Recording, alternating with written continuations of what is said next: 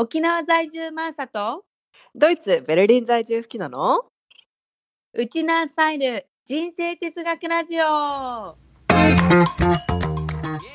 このラジオでは海外や沖縄生活での日常生活で起こったサプライズを全世界ウチナーンチの共通ソウルマックとしてればなんくるないさーを胸にウチナースタイル人生哲学としてマーサと吹きのが語り合っていく番組です私たち二人の超主観的なウチナースタイル哲学ですが聞いてくださった皆さんの生活のちょっとした知恵となり少しでも楽しい毎日を送っていただけるようになれば幸いです Hi everyone, how was the last weekend?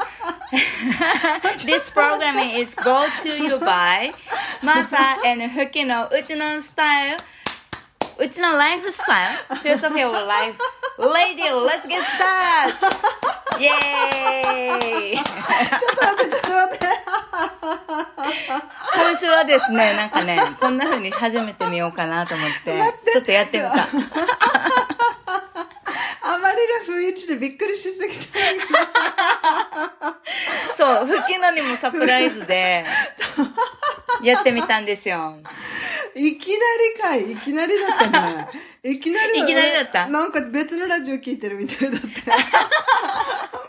Hi everyone! え、もういつもの、こんにちは、こんばんはで行くのかなと思ったらいきなり超アメリカぶっ込んできたなと思ったんだけど。いやー、ないんいねかさ、でもうんうんそうそうそう。もうちょっとでいいね1年ぐらいなので、そうですね40今回5回目でしょ？はい。うん。もうあと5回もしたらさ、うんう 1, ん一年、丸1年やったってことになるから、そろそろ中だるみしてるんじゃないかな、聞く方もと思って。たまにはちょっと雰囲気を変えてみたっていうス。パイスをね。いいね、そうそうそういいね、いいね。今上がったよ、上がった、上がった。あ、よかったよ。そうだね、こうやってスパイスを入れていくのいいね。そうそう。でもこれラスト5分で、始まる収録ラスト5分で、始まる前のね。うんもういろいろ調べて、どの言い方がかっこいいか調べてたもん。いいアイディアだと思います。よかったです。いいです、いいですね。楽しみですね。で、なんかこれから、あれじゃない？今後のイントロのプレッシャーが上がっちゃうんじゃない？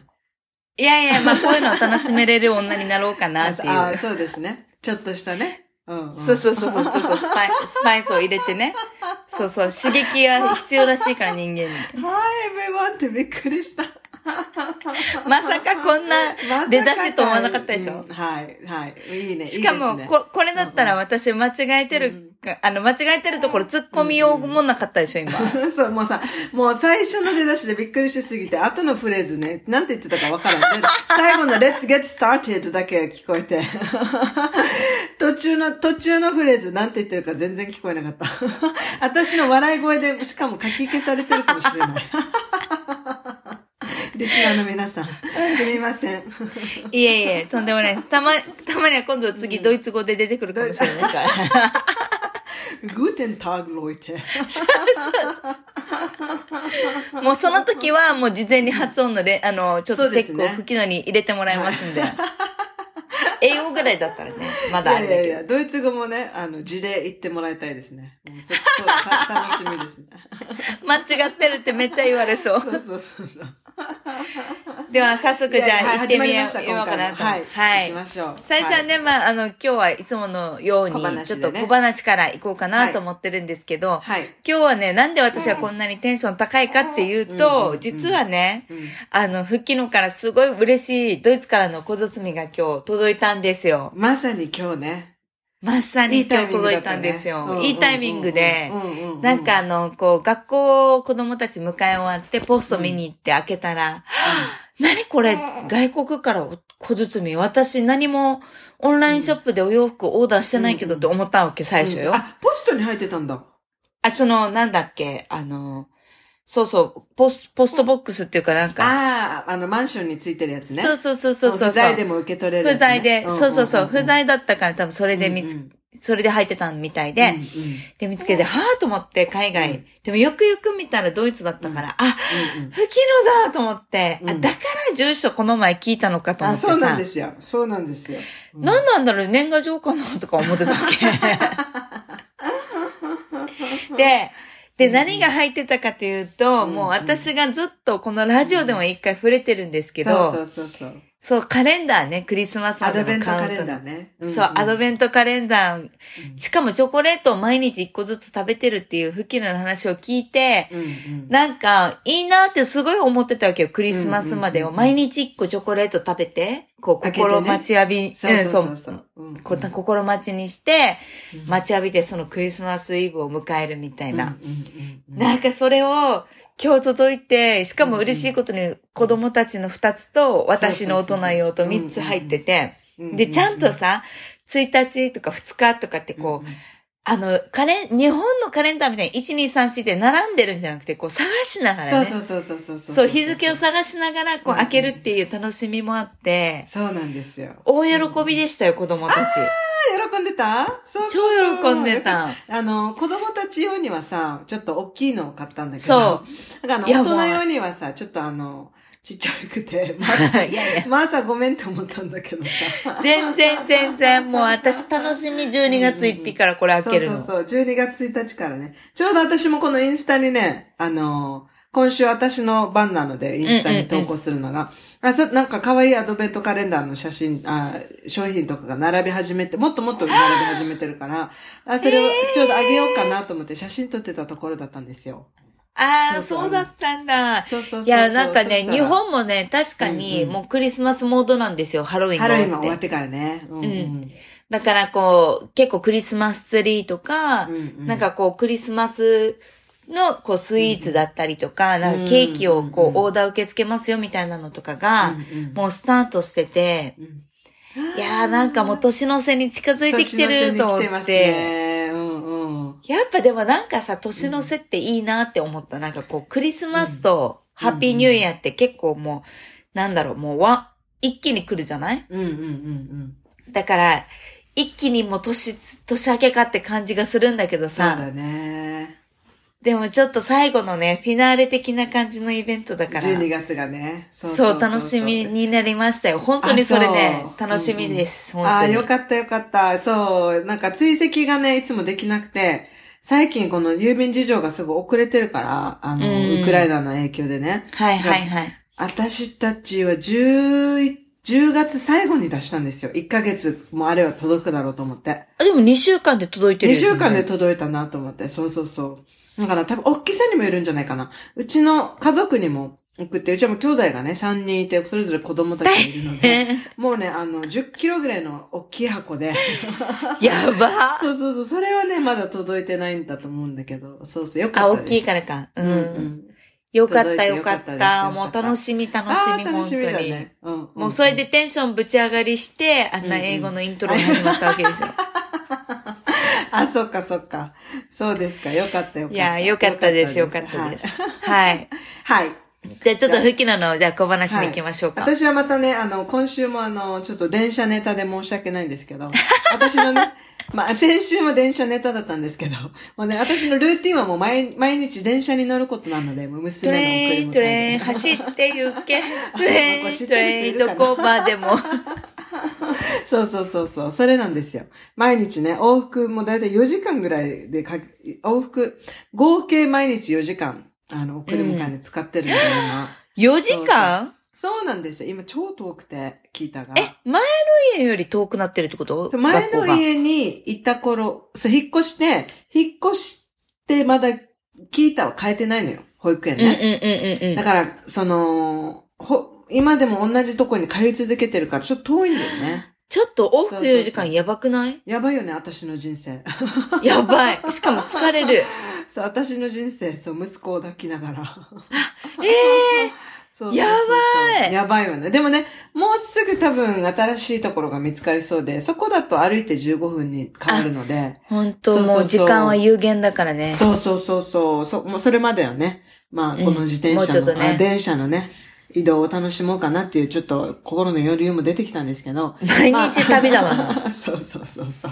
あの、この間ね、電車のあ、待ってたらプラットフォームで、なんか10歳ぐらいの若い、若いっていうか、まあ子供ね、女の子が、私に道を聞いてきたんですよ。プラットフォームで。うんうんうんまあ、要はこの子が行きたい何々っていう駅があって、その駅にはここのプラットフォームで間違ってないかっていう風に聞いてきたのね。ね。まあ私の拙いドイツ語レベルでもそれぐらいは理解できたんですよ。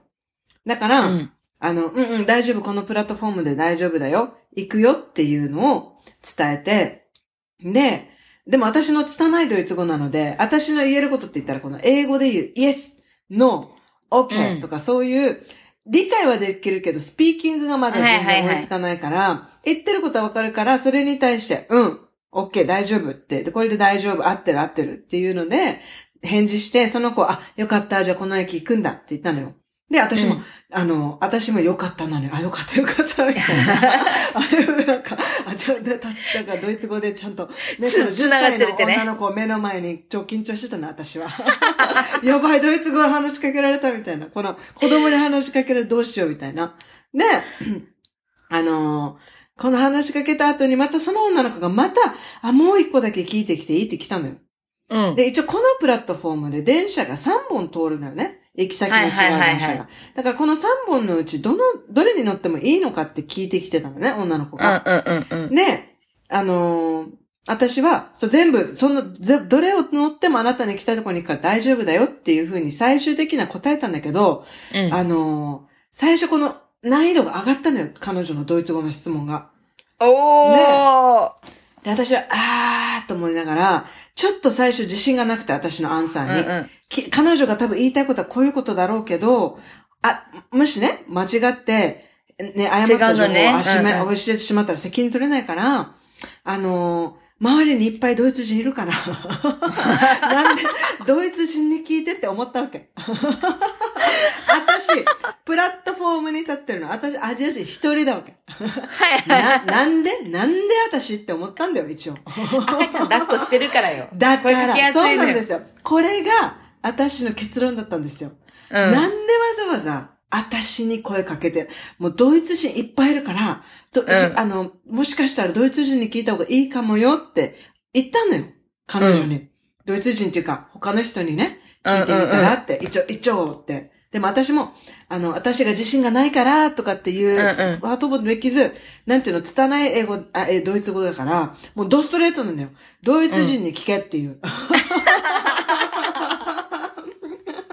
日本語で言うとねそうそうそうそうそう、もう私も、ああ、ごめん、ごめんって思いながら、助けたい気持ちあるんだよってもどかしいんだけど、え下手な情報教えても悪いしと思って。うんうん。で、でも一応は、あの、合ってる、私の答えは合ってると思うけど、みたいな。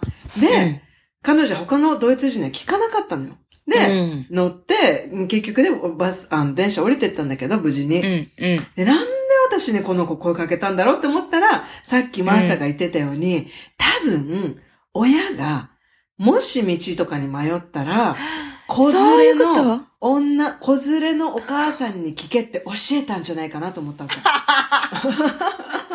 でもそれ、うんうん。確かにそれはね、そうだと思う。ね。安全。だってそれ以外考えられないわけ。だアジア人だよ。プラットフォームに立ってて。まあ、一応子供もいるから、ここに住んでるっていうのはわかると思うけど、うんうん。ま安全性が高いよね。その、いや、それも、おいろんなね、そう、安全性が高いっていうか、いろんなことで衝撃を受けたんだよね。このまあ、10歳の女の子が、アジア人とか、その人種にも惑わされず、うん。この会話ができることへの、まずは私は喜び。これ日はいはいはい本だったらさ、日本人の女の子が絶対に外国人に声かけないでしょ？確かに。だから、もうこういうのが当たり前な、この子の世界がまずいいなって思ったのよ。ブラボーだね。だってアジア人しかいない、あ、じゃあじゃあじゃあ、ドイツ人の一人アジア人で、私、よくこの子私に声かけたなってお思ったんだけど、うんうんその子にとってはもう普通で、多分親が子連れのお母さんに聞きなさいって言ってんだと思ったら思ったの。なるほど。赤ちゃん抱っこしてるから、あの、親が、こういう赤ちゃん抱っこしてることだったら、まあ子供に悪いことはしないだろうと。確かに確かに。っていう、それはね、私ね、あ、自分の娘がね、もしも一人でまあうん移動ができるようになった年になったら、私もそうよって思ったんだよ。いや、私も今聞いて思ったもん。うんうん。なんか一人で。本質だよ、本質。そうそうそうそう、一人で外に出してもいいけど、何か困った時にまだ携帯も持ってないと、まだ。うん。でも誰かに道を聞くしかないと。ってなったうんうんうん、ら、こういう人に聞きなさいっていう像をね、きちんと教え込むっていう、ってたんだろうなっていう、もう、それで、それ以外納得ができないわけ、私は。いや、でもね、今の話、すごい私も納得できて、でしょ？最近、うんうん。最近さ、私も学校の通学で、ちょっと子供を学校まで送った時があって、うんうんそしたら学校の近くのバーバーね、こうんう、美容室が子供の、美容室ね、オッケー。美容室が子供の家って言って110番っていうシールが貼られてたのよ、このお店にね。で、あるよね。んそうそう、長女が、ママこのシールが貼ってるところは、うんなんかあった時に入っていいところなんでしょうって言ったわけ。うんで、あ、わかってるの？どうして知ってんの？って言ったらうんうん、やっぱ学校にその警察の人とかが来てうん、ちゃんと防犯のことについて教えてレクチャーしたと。で、その時にこのシールがあるところは助けてくれるから、なんか変な人に会ったり、怖い思いした時は、そこに駆けつけて入りなさいって言って、誰でも入っていいんだよね、みたいな感じで言ってたわけよ。ああ、いいね。うん。そう。で、私さ、本当にそれ確かにって思うのがさ、うん。最近やっぱりこう、ちょっとスーパーマーケットだろうが、うん。なんかちょっとトイレ行くとかだろうが、うん。なんか目が本当に離せないなって思うぐらい事件がやっぱり起こってて、そうだよね。まさかこんなところでっていうまさかこんなところで。で、しかも、うん。まさかこんな人がっていうのもあって、そうそうそう女の人だろうが男の人だろうが、うん。おおじさんみたいな怖い変な格好してる人だけがさ、危ない人じゃないわけよ、もう。そうなんだよね。一見普通の人でも、そういうふうなことに、事件に発展しかねそう、時点にいけないよね。発見しかねないから、もう知らない人には声かけない、声かけられても答えないでねって言ってたのがね、今は知ってる人でも、ママの友達だよって言って、もう身近な人もその犯罪するってなったからさ、怖くてからさ、変なおじさんだけがね、この犯人じゃないっていう話で警察から聞いおじさんごめんなて、さいね。おじさんごめんなさいね。そう、おじさんもごめんなさいねって感じなんだけど、いわゆるほら黒い服着ててサングラスかけてて人相悪いみたいな。うん。今まで私たちが教わってきた変なおじさんについていかないみたいなやつが今は学生とか女の人でもそういうのああり得る？で、連れ去りとかってなったらもう超怖くって、そうだよねもうじゃあ誰について、しかもママの友達でも変質者いるかもしれないみたいになったらさ、もうちょっと怖くて誰、誰にもついていくなみたいになるじゃん。と。そうだよね。結論ね。究極ね。そう。一、まあ、まあ、あ、モースト、なんていうの？一番安全な方法だよね。そう。安ってなるじゃん安全。論だよね。うんうん。そう。だけどさ、もう、もしその子供たちが迷子になったりとかして、誰かに助けを求めないといけないってなった時に、じゃあ誰に助けを求めるのって言ったらもう、お店の人か、うんうん。やっぱり子連れのお母さんみたいになるよなとは思ったわけ。そうだね。お店の人もいいね。確かに。そう。うんお店の人は、まあやっぱりね、会社っていうところの、まあ変な人がいたとしても、変な人がその場では変なことはできないでしょ仕と思って事してる時にはね。うんんそうそうそう。だから、うんとりあえずはお店の、こう、みんながいっぱいいるところでまず助けを求めるっていうことと、うんうんうんうんその、に、お、妊婦とかさ、そうだね。そうだね。うんうん。まあわからんけどさ。まあわからないけど、まあ安全率で言うと、そうそうそうそう安全率安全で率高そうだよね。そうそう。いや、でもなんか、ふとして焦った出来事だったんだけど、うんおしか、そして、なんで私かいって思ったんだけど、うん。いや、なんかこれ考えてみたら親の教えだろうなって思ってさ。いや、ほんとそうよね。うんって、今私も納得すごいしたもん。そうそうそうそう。そう。そうなんですよなんか。そう気づかされる出来事がありました。はいでもやっぱりね、ちょっとそういうイレギュラーとかトラブルの時の対処法みたいなのは私たちも答えをちょっと持っとかないと、ねえ、子供にね。やっぱあるよね。まだね、危なっかしい時期がね、そうこの、そうそうそう。まだ全然ちっちゃい子供でもないし、もう大人にもなりきれてねって時期がね。そう。で、うんうんうん今はさ、ほら、私たち大人が必ずついて、うんだ、大体行動を一緒にするけど、うんそれこそさ、その今日、今日っていうか、声かけたね、こう子供みたいに、ちょっと小学校高学年とかさ、うん。中学生になって一人で一応歩けるけど、なんかやっぱりね、なんか巻き込まれないか事件にって心配な時にはやっぱね、なんかちょっと対処法、策を考えとかないといけないなっては。うんうんそれでみんなよくスマホをも持たせてるんだよね。親たち GPS とかね。安全対策でね。あとブーとかね。そうそう。なんでうちの子、も、うんうん、え、あの、ピーってなるベル？あ、あ、防、防音、あ、防、防災ベル？防音ブザー。防音ブザー。あ、待って、防音だったら、防音って意味ないね。防音ブザーって意味ない。全然ならない。え防犯ブザー、防防犯ブザ犯だ、ーだよ。防犯だ、そう、防災でもない。そうそうそう。防犯ブザーね。そうそうそう。防音ブザーって言われない。そうそう、防犯ですよ、はい。うんいやうん、なんか、うちの子は笛、ホイッスルみたいなやつがつついてんのね、ランドセルあ、に。そうなんだ。うん、うん。だけど、最近思うのは、うんビビって笛、吹けるのかなって思うわけ。そうだよね。本当に怖い時って声も出ないしね。そう、声も出ないし、うんうん震えて止まっち。ゃうしね。そう、だから、なんか防犯ブザーの方がいいのかなってやっぱ最近思う。ああとりあえず押すみたい押す、押す、押す、そうだね。そうだね。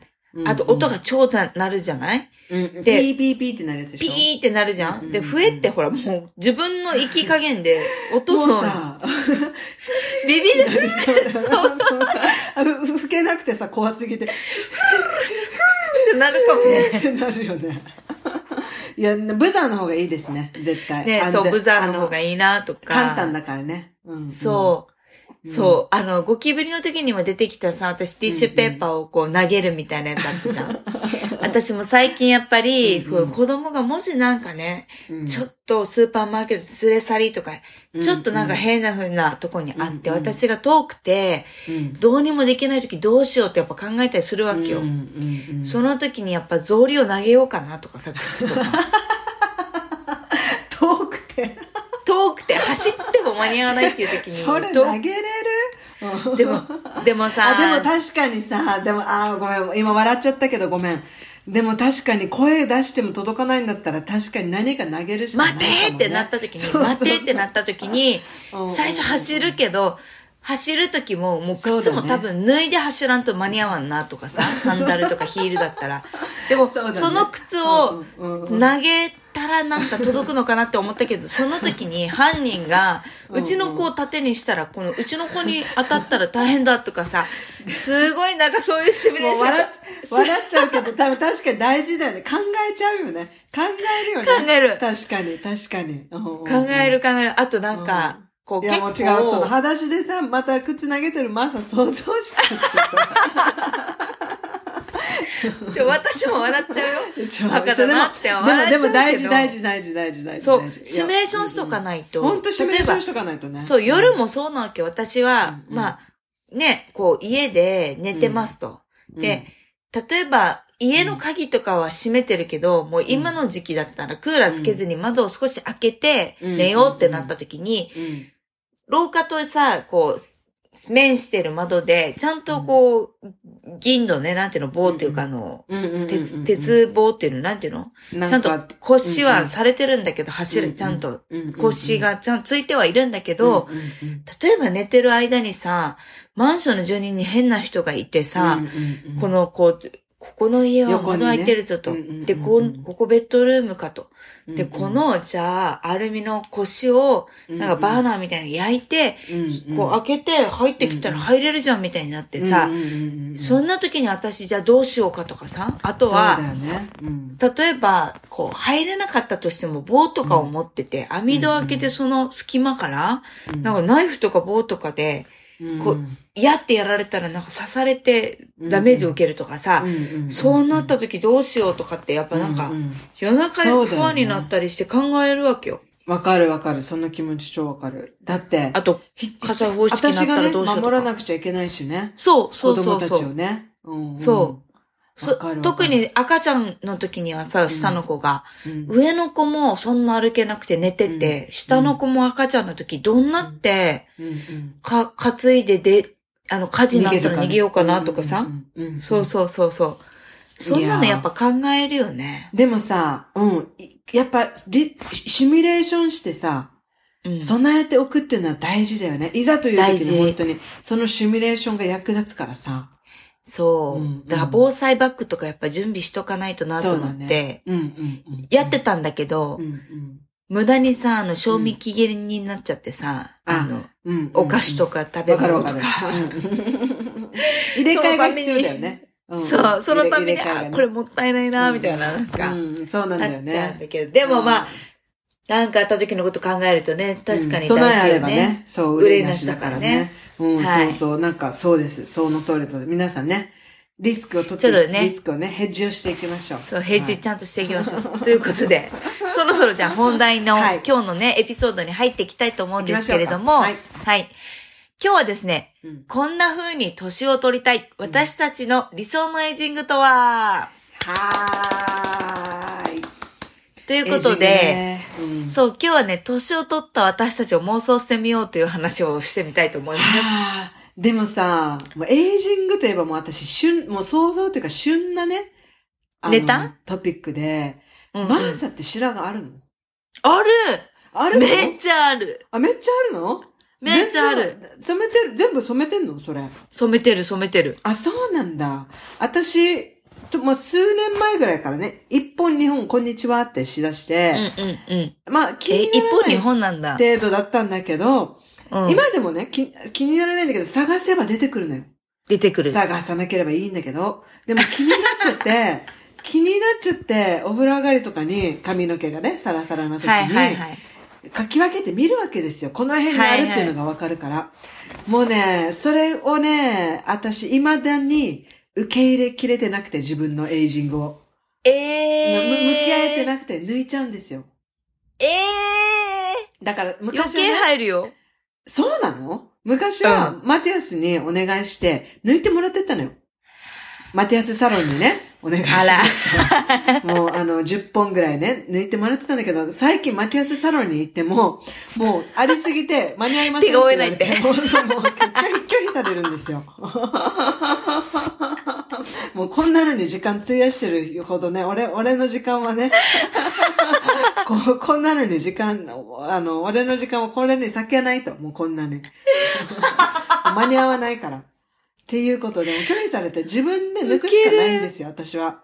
でも、なんか友達がさ、2、3本出てきて、ああ、白髪って言った時には、ああ、大丈夫？白髪こんなんとこちょっとだけだから、大丈夫？大丈夫？って言ってた自分の、バカ野郎って言いたい。もう、あの、なんて、なんて共感性のない言葉なんだっていうさ、もう今私も気になって気になってしょうがなくて、見つけたらね。そう。え、うん。吹きのはさ、染めてないの髪の毛？染めてない、染めてない。うんそれはなんかこう染めたくないっていうその化学物質的な理由もある？それとも単純にそういう時間がないからとか？あ、もうめんどくさいから。ああ。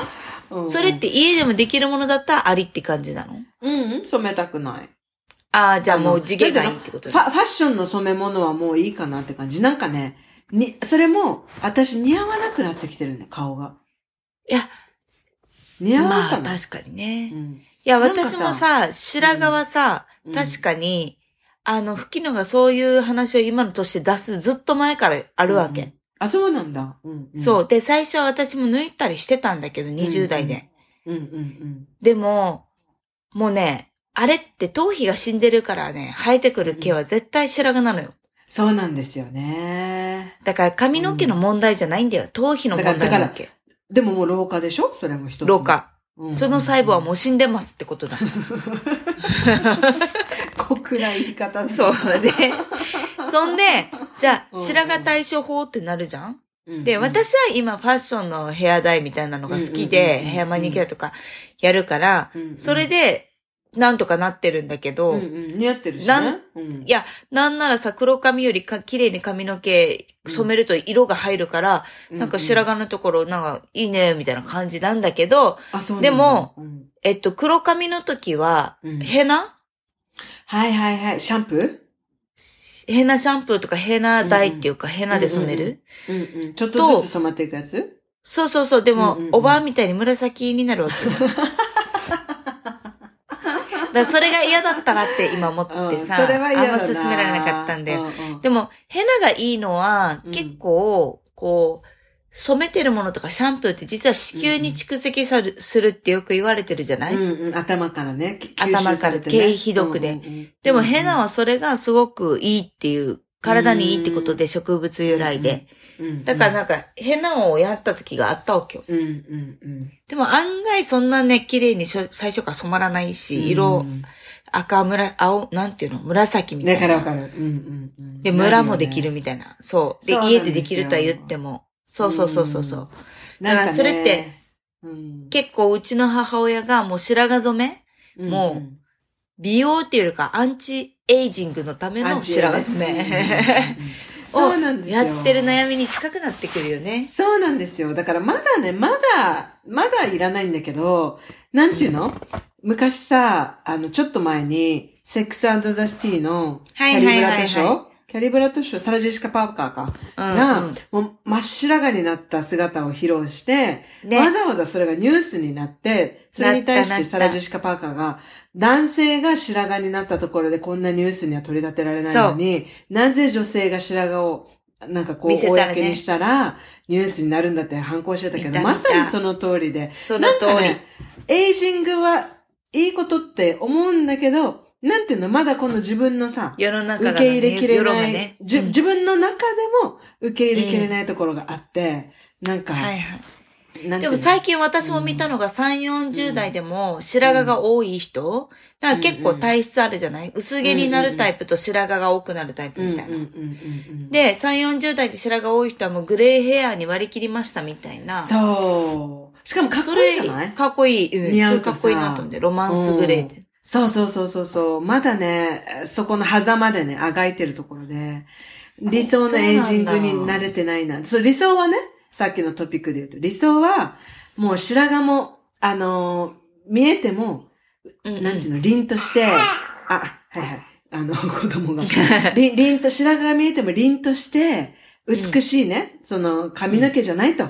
この内側から出てくる美しさで、あのそうね輝きたいっていうのが理想なんだけど、もう私今もう内側もう疲れてるんですよ。もう母乳で全部取られて。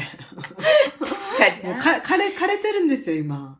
いやでもわ私がなんで今日このテーマに設定したかっていうと、うんやっぱ吹きのみたいに心の中も、うんその見た目の外見も疲れてる時が私もあって、うんうんうん。その時はさ、もう何や、何をやる元気もないわけよ。その、えうんうんう、ん。アンチエイジングするほどの。うんうんうんで、エイジングを受け入れられるほどの心の、なんだろろう、ゆとりだったりとか、なん、か、こポポう、ジティブ前向きにマインドがね、ポジティブマインドもなくて、そうそうそうもうただただ悲嘆にくれるみたいな。うんうんうん、で、外見もどんどんふ老けてくみたいなさ、うんうんうんシワシワヨボヨボみたいな。うんうん、でもそれが、ちょ、ちょっとやっぱり最近、うんあの、子供が子育て離れたら、うんうん案外理想のエイジングは手に入れられるのかもみたいなのを感じてきてて。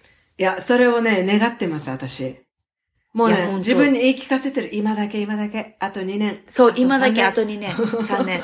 そう。それだともうまた自分にね、時間をかけられる時が来るからってい。そううそうそうそうそう。今はもうしょうがない、しょうがない。って言ってチョコレでート今はね、大体でもさ、よくある、あるあるなんだけど、美容やってるさ、女性経営者の人もさ、うんうん一番さ、老けてる時って言って30代出してくるわけよ。子育て時期みたいな。うんで、4、50代になってこんな美魔女になりましたって、その対比出してくんだけど、私最近思うわけ。それさ、つってうん子育て時代だからだろうって思うわけ。老けてるの。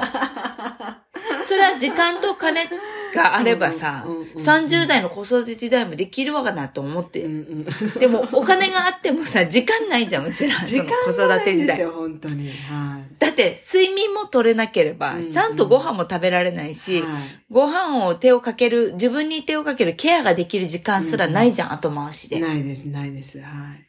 そんなのさ、できない時に老けてるの当たり前だって思うもん。まそうだよ3分カラスのでお風呂入ってたんでしょ？そう。カラスの行水。3分でお風呂娘3分、私一年ぐらいしてた3分、合計7分みたいな。ドライヤー3分のそう10無理だよねで、だから、うんそう、だって髪の毛も、なんていうの、うんドライヤーがすぐ乾くように、髪の毛の量が、量が多いからショートカットにして、もう宿毛矯正をかけて、なんていうの？いかにね、毎日そうが楽、にいなるかに毎日楽になるか。そのブローをしなくても、まっすぐになるみたいな。宿 毛矯正やばくない？それ宿毛矯正の使い方やばくない？もうま何が何でもまっすぐにしてくださいっていう。だって、あの、髪の毛の量も多いし、うんうん癖っ気だから、沖縄の人だから毛の問題があるからさ、あの、もう、最短で、あの、ギリギリのラインをとりあえずクリアできる状態を まず作るみたいな。いやだって、ボディクリームとかうんヘアオイルとか塗ってる時間なかったもん。そう。いや、私はね、お風呂は結構あって、余裕で入れるんだけど、子供寝かせた後に入るからああ、さ。そうかそうか。うんううん。ん。なんか昔はなんかさ、いい香りのするボディクリームとか塗って、ちょっとリラックスタイムしてストレッチとかしてるんだけど、今はもうさ、もうこの数時間が惜しくて惜しくて、子供が寝てる間に、はいはいあれもやっていきたい、これもやっていきたいっていうのがあるから、もうお風呂もバーって終わらせて、そうククリームも塗るんだけど、もうなんていうの？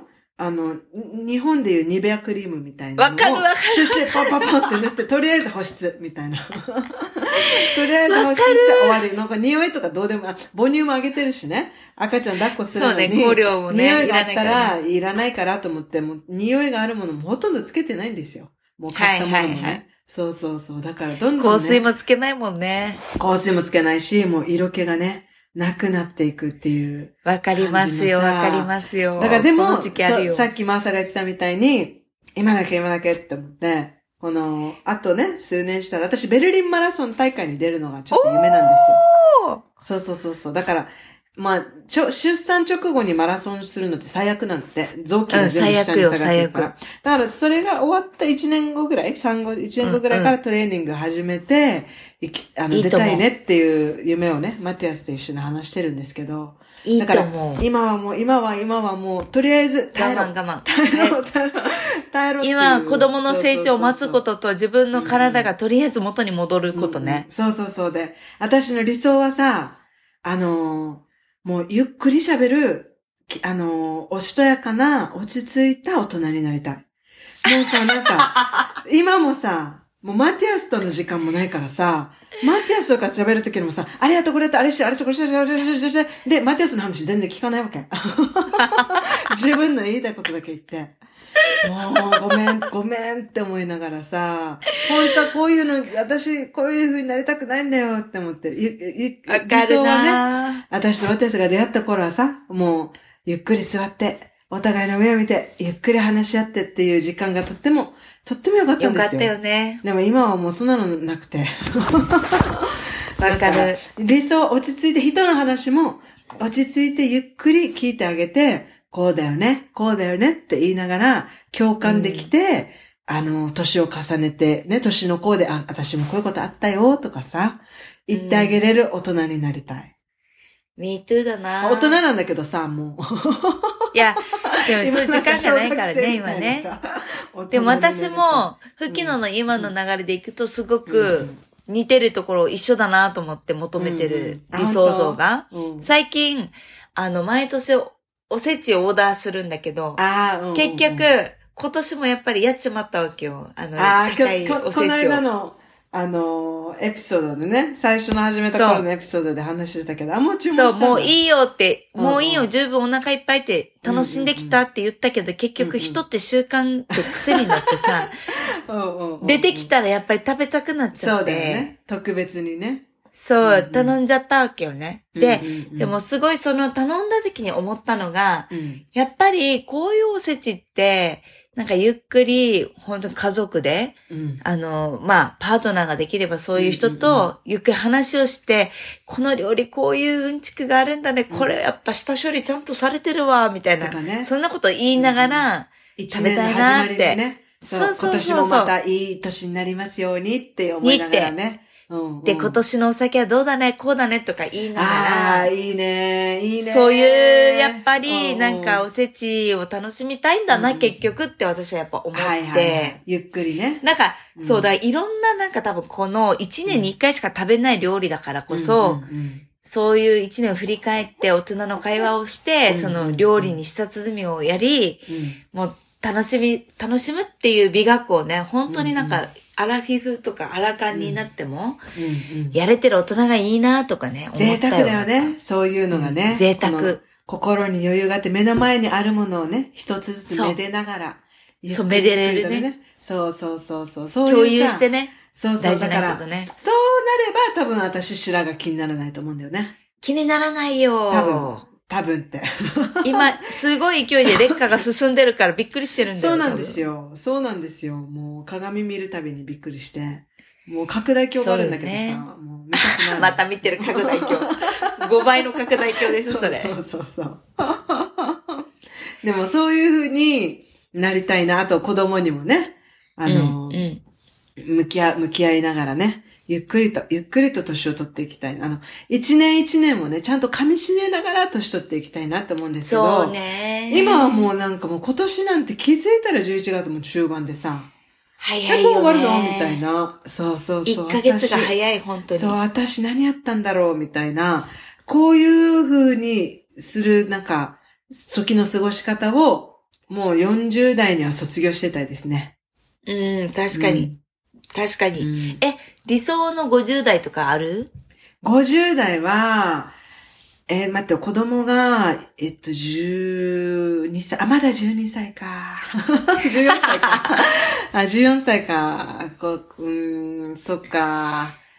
ううちはね、17歳ぐらいになってる予もう大人に、大ね。人に足かけてるね。そうそう、だからもう高校卒業してれば、うん。特に心配いらないじゃん、そのもう大学とかそうだからはさ、ね。自分でできるから。うんだから、50になった私は最高な、うんイケてる女になりたいなって思うよね、やっぱ。え、どう、どういう、イケてる女っていうのはどういう定義なの？あ、さっき言った、やっぱりなんだろう、うんなんかこう、イケてるっていう表現をするとちょっとんやんちゃっていうか、ワイワイしてる感じのイメージがあるんだけど、んうんでも、粋な人って感じかな、粋なね。うん、そううんうん。いいね。なんかこう、いろんな酸いも甘いも苦しみも一通り経験して、うんうんうん、まず人の話をやっぱよく聞けたり、こうんう共感できる大人にはなってたいと思ってて、うん今でもそれは、そういう大人でありたいなっては思ってるんだけど、うんうんうん、50ぐらいになったら、まあそういう人の悩みを相談された時に助けられる人でありたいなとか、自分にまだいっぱいいっぱいだからさ、そうだよね。まあそういう余裕が欲しいなっていうのと、うんうん。あとはなんかこう、その、ひなんだろう、そういう生き方から滲み出るうん品格とか、うん。あとは可愛げ、ね。チャーミングとかみたいなのがうんうんうん。溢れてる人柄になりたいなとかさ。そうなんですよ。でもさ、私もそう思うんだけど、このチャーミングとか、滲み出る品格って、やっぱり、日々の積み重ねじゃない？だからさ、今私本当に、ガサツなんですよ、今。もう自分でも気づく、もう思うんだけど、うん。丁寧に何もかもできないから、もうガサツでガサツで、あのーマーサに送ったさ、さっきの朝の箱もさ、もうとりあえずババババババみたいなテープもめっちゃぐるぐる巻きだったでしょ？いや、でも全然そんなことないよ、吹き戸。思ってるほどそんなことない。うんだってちゃんとさ、こうんうカードが添えられててメッセージが入ってて、いや、それ、それぐらいはね。うんいや、でも、そういう風に気を使えるって、うんとっても素敵だと思うんだけど、私は。いや、でも、が、ガサツなんですよ。あの、私がもっとやりたい以上に、あ、やりたいまでできてなくて。そうまあでもそれはじゃああ、50になったらできてるんだだから50になったらできるけど、今がガサツだからさ、なんか私このままガサガサいかないかなって。大丈夫、大丈夫。それさ、私も思うんだけどさ、うん。人ってさ、うん。全部経験に意味があると本当に思うわけよ。このガサツを経験してないとガサツって気づかないから。あ、そう。あ、そう。人がガサツなのかガサツじゃないのかってうんいう、うんいやだからやっぱり別に経験値論に全部行きたいわけじゃないんだけど、うんうんうんなんだろう、意味のない無駄なことはないと思うわけよ。まあ、そう、それはそうですし、そうですし。あのね、私はもう、いいじゃない？今はガサツで子供たちのね、やっぱ二人の子供も設けたことに、もう、なんていうの、後後悔なんて一ミリもないんですけど、そうそうね、文句は言いながらね、時間はないって。結局私が子供が欲しくてね、そうやっぱりこの、それに後悔はなくて、子供が可愛くて可愛くてしょうがない毎日なんですけど、ただね、自分とね、やっぱり向き合う時間がないっていうのは、そうね。あのー人として老化していってんなって思ったの、私。はいはいはいはい。うんなるほどね。そうそうそう、ちょっとなんていうの？今までは30、まあ、結婚するまではさ、子供までは好きにし働いて、好きなもの買って、自分に100%やってきたでしょ？そうだった。だから、なんていうの、30代になったらちょっと心に余裕も出てきて、うん。楽しみ方もちょっと変わってきて、みたいな。うんっていうのが今も全部崩れ落ちてるみたいな感じだから、ああ、これ40代、50代になったらできんのかな？でも50かーっていうのもちょっとあるんだよね。50わかるって結構いい年じゃない？いい年。なんかこの、私の周りで早くに子供を産んだ子たちって、今よもね。手が離れて、自分に還元する時間が戻ってきてて、もうすっごいキラキラしてんのよ。さ、すっごいキラキラしてるし、まだ若いじゃん。若い私。の友達なんて、あった、20代ち、えっ、と、前半で子供産んでね。うん、で、まあ今シングルなんだけど、まあでもうん私、今から、もう子供がだから16とかなんだよね、10、ね15とか。私今から、もう恋バナいっぱい持ってくるからねって言ってて、もうちょいいなって思ったんだけどさ、もう私それできるのいつ 50? みたいな。50、50の恋バナでもいいかなみたいな。恋バナってマテヤスと一緒にはいたいけど、その、マテヤスとの50、50万いや、あるよ、50は全丈然大丈夫だよ。あ、そう。50歳って誰、えー、かっこいいじゃん。身近な50歳って誰？芸能人で言うと。キョンキョン。あ、キョンキョン50歳なんだ。小泉京子ね。京うん。子さんね。あと、森口ひろ、ひろ子。ああ、年齢不詳の森口博子さん？うん。ああ、そう、50なんだ。石川ゆり子さんは？石石田ゆり子。あ、石田。誰だ？石川ゆり子。石川ゆり子誰だ？そう、石田ゆり子さんも綺麗だよね。綺麗綺麗綺麗。いいよね。あ、そうか、そうか、そうか。だから全然でも待ってあれだよ。全員あと47歳ぐらいだったらまだ篠原涼子さんとか。篠原涼子さん今綺麗だよね。かっこいいよね。ほら、もう趣味のさ篠原涼子の趣味じゃない30代より、うんうん。40後半の篠原涼子の方が色気ない？あ、待って待って、私今、島原智恵を想像してた。ちょっと待って。ちょっと待って。島原涼子さんね。愛しさとか、そう。切なさとのね。そう。はいはいはいはいはいはいはい。彼女は今離婚されて独身だけどよ、ね。うんうんそう。でもあの色気やばくなあー、なんだっけ、金魚妻？いうん。ネットフリックスでやってたけど、ちょっとだけ見たけど、まあ確かに綺あまあでも麗だね。金魚妻よりか私はアンフェアとかの方の篠原涼子の方が好きなんだけあーど、フェア、もう見てないな。うんうんママ、で私に歯ブラシしていい？いいよ。かわいい。アプリ。篠原涼子みたいな40代後半にはなりたいなってめっちゃああー、思う。なるほどね。あ、そっち路線？そっち路線？いや、クールで、まうんうん。クールなんだ色気があって、色気があって。まあ私はシングルだからさ。うんうんうんうん。やっぱりそういう意味では、色気があってい、や私も色気欲しいよ。うん。そいや、そうだね。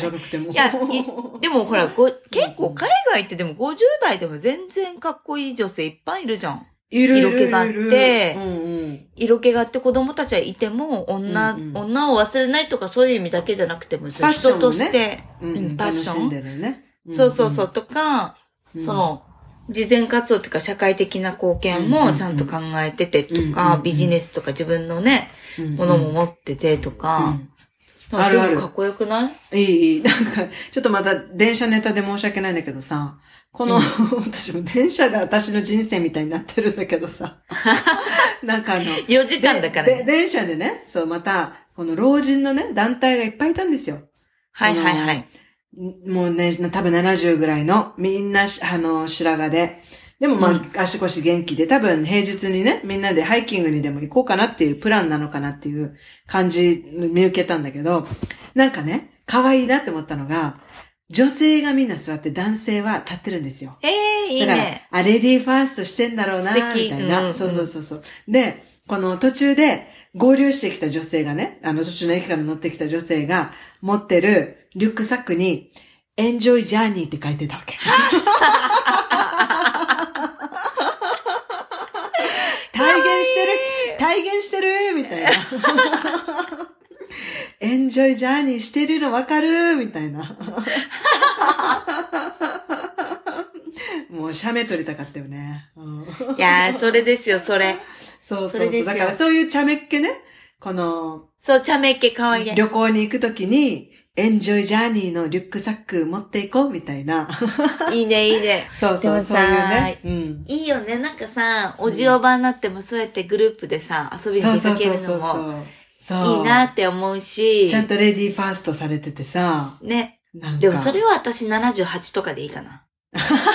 78。で、エンジョイジャーニーのリュックサック買ってね。そうそうそうそう、70代でいいかな。やっぱうんうん50代、60代ぐらいまではもうちょっと現役がいいかな。まだ全然いけるよね。若い、若々しさあるよね。シニア感はないよね。まだからミドルだよね。ヒールを、そう、ヒールを履くみたいなやつで、うんうん結構60代ぐらいまではヒール履き、履い履けれるようにはなりたいかも。うーん、いいね。でもピンヒールじゃなくてもいいかな、ヒールっていうか。んんちょっとヒールね。うんうんそうそうそうそう、そういうのは、そうだね。気をつけだから、フきたいなってァッションを楽しめるように体型もね、変わらずに維持して健康的にね、生きたいしね。うんうんあの、ほら、、だってさ、プラダン、あ、プラダンの悪魔だっけ？プラダを着たえっと悪魔？プラダを着た悪魔の、えっと、編集、防具の編集長役をやった、うんうんうんえっと、名前女優さんなんだっけ？メルル・スリップ？うん。メルル・スリップだっけ？うんうんメリル・ストリープ。メルル・ストリップ？うんうん。うん。彼女とかグラね、ロマンスヘアでグレーヘアだったじゃない？綺麗だよね。綺麗。綺麗だよね。品格があって。そうそうそうそう。品格が欲しいですよ。品格があれかっこよくない？うんうん。まあ、あれちょっと冷血感みたいな設定だけど、うんうん。でもなんかこう人間、子供もいるからに、うんら、うん。人間らしい面もちゃんとあったりして、うんうんうんなんかかっこいいなーってあれは、やっぱ、仕事してるからかもしれないけど、思ったりとか、うんそれこそその、セックスザシティの、こう、うんうん。アラフィフになったみんな、うんうんキャリーとかね、あのうんうん設定の皆さんもかっこいいなって思うし、だからそういうさ、理想は持ってくた、持っとくのはいいよね。いい、こ思う。うなりたいみたいなさ。うんうん。うん、かっこいい、かっこいいうんうん。50代では言いたいかなって。うんだからなんか特に私的にはアンチエイジングのための美容整形とかはそんな。に興味はないんだけど、うんうんまあできるだけのことはするみたいなのはやって、うん自然にね。自然ででで食べ物とか生活習慣とか運動とかうんうん。ケアいいと思います。はい。はして、しつつ、はいい、や、基礎化粧品大事だよって言いたかったの、私ここ 私ね、若い女性に、ね若い女性に言いたくて、はい。あの、いい化粧品ね、使う発色がいいとかリップがどのブランドだとかっていうハイコスメよりも、基礎化粧品にお金かけた方がいいよって、本当に思うわけ。土台がね、ボロボロだと土台が大事なんですよね。うんうんうん。あとはこう生活習慣ね、あの睡生眠。活習慣。はい。そう、できるだけ10時には寝ようみたいなうん。うんうん。もう成長ホルモン出てる時に寝ようみたいな。年取ってから余計にね、うんうんあの睡眠が減ると一気に老けるからさ。そうだよね。そうなんですよ。そうそそうなんですよ。あとあと適度な運動。う。うん、私が反省してるのは、えっと、手の、手のケア、手の甲のケアとく首のケアね。首ね。うんうん。わかる、首わかる。年が出るよね。出る出る。もう。最近顔の、顔の表情筋も筋トレしないといけないのかってしないと思ってる。いけないいけないいけない。うんうん。こんな、こんなんやってるもん、本当に。もう、いやね。大事ですよ。こう、意識して、大事ケアしていくっていうのはいいことだよね。自分のためにね。本当大事だと思う。気分がいいもんね、自分でやるとね。そう。うん。なんか自分のた最近めにするとね。自分のためにする、そう。私が自分のためにするって言って、うんうん。ダイエットが目的じゃない筋トレを始めたじゃん、週2で。うんうんうん今年、今月で6ヶ月ぐらい経つんだけどうさ、ん。週2通おーって。続いてる。うんうん。いや、本当にさ、変わってきたわけ、体が。あ、そう。うんうん。あの、お腹のさ、前についてた肉が減ってきてて、今今日びっくりしたのがさ、うん。お腹に筋肉を入れると、もう縦筋が出るようになってきたわけよ。すごい。そうこれはうんうん、20代後半から見てないかったお腹に戻りつつあって、へー。で、ここからちょっとえぐれてね、こう筋肉質にこう、もう少し脂肪を落とすっていうところで、またもう半年ぐらいかけて、へー、いいね。やっていけたら、いやだからこの時に、あ、体はちゃんと答えてくれるって思った。そうそう、なんか60のおばあちゃんでも筋筋トレは70でもできるっていうしね。できるからうんね。鍛えられるらしいしね。うんうん私何も食事制限もしてないけど、うんうんうんうんあの、運動適宜するだけでうんこんなに変わるんだったら、なんかもう本当に、正直めんどくさって思う日もあるんだけど、うんうんうんいや、やっぱり運動ってすごいなって思った。大事だよね。リフレッシュにもなるしね。この間言ってたみたいにさ。うんうんだからこれはでも、も、ちょっと子供たちが落ち着いたからでき、うんできるようになったことだから、うんうんうんあの、こっからが楽しみだなっていう感じで捉えていけたらと思いうん。ます。そうですね。はい。はい。うんということで、じゃあそろそろはいうん私たちのアンサーに行きたいなと。あ、アンサーありますか？今日。え、今日のアンサはい。ー今日のアンサーは、はい。いつまでも自分がちゃんとこう美しいと思えるうん。心を持つっていうかね。心ね。そうですね。変われると思えてるとかさ、うん変われると思える心とか、うんうんちゃんとこう、私は今、うんうん自分が美しいと思える心とか、そそういうところに行行けれ。ば、なんかうちら大体心に行ってるんだけどさ、心、マインド系ほんに。とさ、もうこの年になるとさ、その、うんこの人の人格が顔に出るよね、やっぱりね。出る。出る出る。よね。この人の人生がね。そう。んそれはすごいね、私もシワ。気をつけないとなーって思う。眉間のシワとか、そうそうそうそうそうそう。なんか、シワだけじゃなくてさ、なんか出るんだよね。目え、つきがきついとかさ。オーラ、目つき？オーラとか？きついとかさ、オーラがやっぱね、顔にうまく言えないんだけど、滲み出てくるよね。そう、なんかね、うん笑い方とかかわいそうな感じとかもさ、うんうん悲壮感とかさ、うんうん。で、はつからつな、はつらつでやりたいよね。うん。ずっとそうそうそうそう。だから、ポジティブマインドでね、うちな、うそうちなマインドでね、なんとかなそう、わるさでさ。ーって笑ってたよね。そうそうそうやっぱね何歳でもそう。そう。いや、だからやっぱりこの年にな、まあエイジングはさ、美容だけじゃなくて、心をね、やっぱり大事にしていきたいですよね。うん。そう、それが心ももう結局出るからね。出る出る出る出うる。ん結構そうそう心もね、経験値的には何周もしててさ、年取ってるからね。それでまだその答えなのかよっていうさ、んんんなんか表現とか態度とかね、出ちゃうとねうんうんうんうん、確かに残念な気分になっちゃうもんね、周りにね。大事。はい。そういうふうにね、はいまあちょっと、まあ毎日私は忙しいけど、意識しながらね、生活していけたらいいなと思います。いや、いいと思います。はいでもなんか週に一回こうやって、うん1時間うん、こうちょっと、おしゃべりするだけでもだいぶエイジングになっ、あの、アンチエイジングになってる気がするよ、よね私は。そうだよね。あの、笑ってね、いっぱい笑って。そうそうそう。うんうんでも表現を変えたいね。アンチではなくて、うんうんハッピーエイジングみたいなさ、そうですね。プロエイジングですね。プロエイジングっていうの？エイエイジングに肯定的っていう。プログレスみたいな。え？えー、肯定的。肯定的でプロエイジングっていうの？プロ、あ、うん、私が今作った。あ、オッケー。アンチプロエイジングってて、いうことね。アンチの反対がプロなのでね。あうんうん、じゃあプロエイジングでいきましょう、私たちは。ことでいきましょう。私たちのアンサーだ。だね、これがね。は はいい。楽しくね。はい。年齢不詳のままでいきたいんですけどね。ちょっと。いや、私は結構堂々と年齢言っていい派だよ。いや、私も言っていいんだけど、どっかで年齢を言ったときに、えー、38に見えないって言われると、よっしゃって思ったりするんだよね。でしょ？でさ、これで超面白いさ、話でさ、うん私の、男の子の同級生も、うんうんこの年齢何歳って言った時の、うんわあ、若いっていううんうんうんうんところまでは若さ推しで行くんだけど、うんうんうんあ、の、それが言われなくなった瞬間、渋め推しに切り替えますって言ってただけ。そうだよね。そうだよね。うんうん。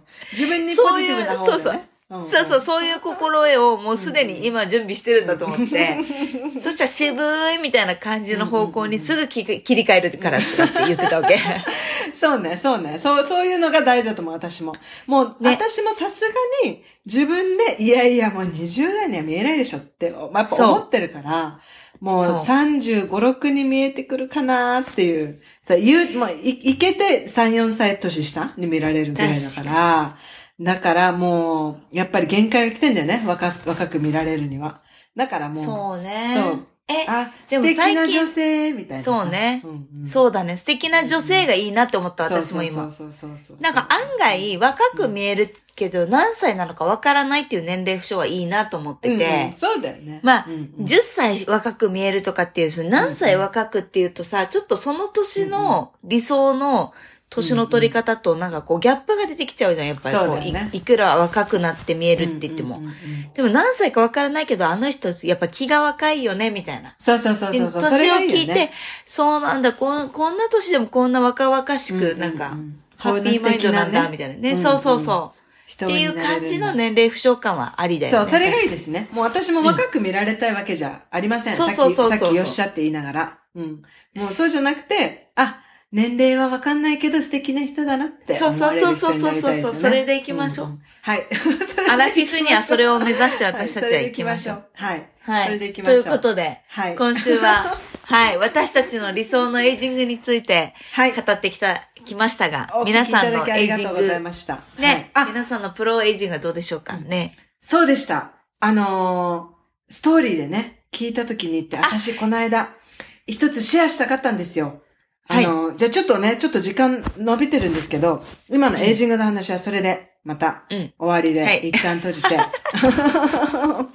切り方。あのね、ストーリーで、あなたの優しかったエピソード、ありますかっていうのを聞いたんですよね。この収録をした後に。あこう収録を公開した後に。そしたらね、なんと、コメントくなんとなんとれましたね。はい。いつ、イエーイ今まではね、全然なかったんですけれども、本当にね、コメントしてくださってありがとうございます。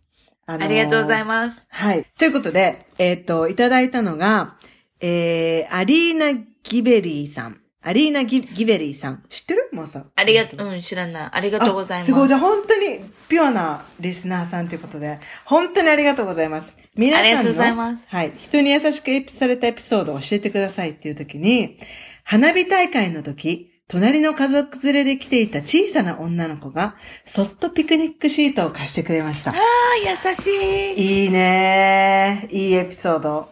ポッとね。あポッととなるね温まりました。はい。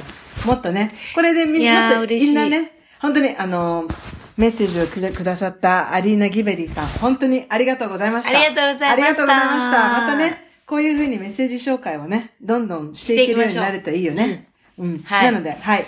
な皆さん、エイジング、皆さんのエイジング方法を聞いてみようかまた聞いていきましょう。この、ポッドキャストの後に、毎回ちょっとストーリーで聞くっていうのをね、ちょっと習慣化していって、ややってみましょう。ねそうですねはい。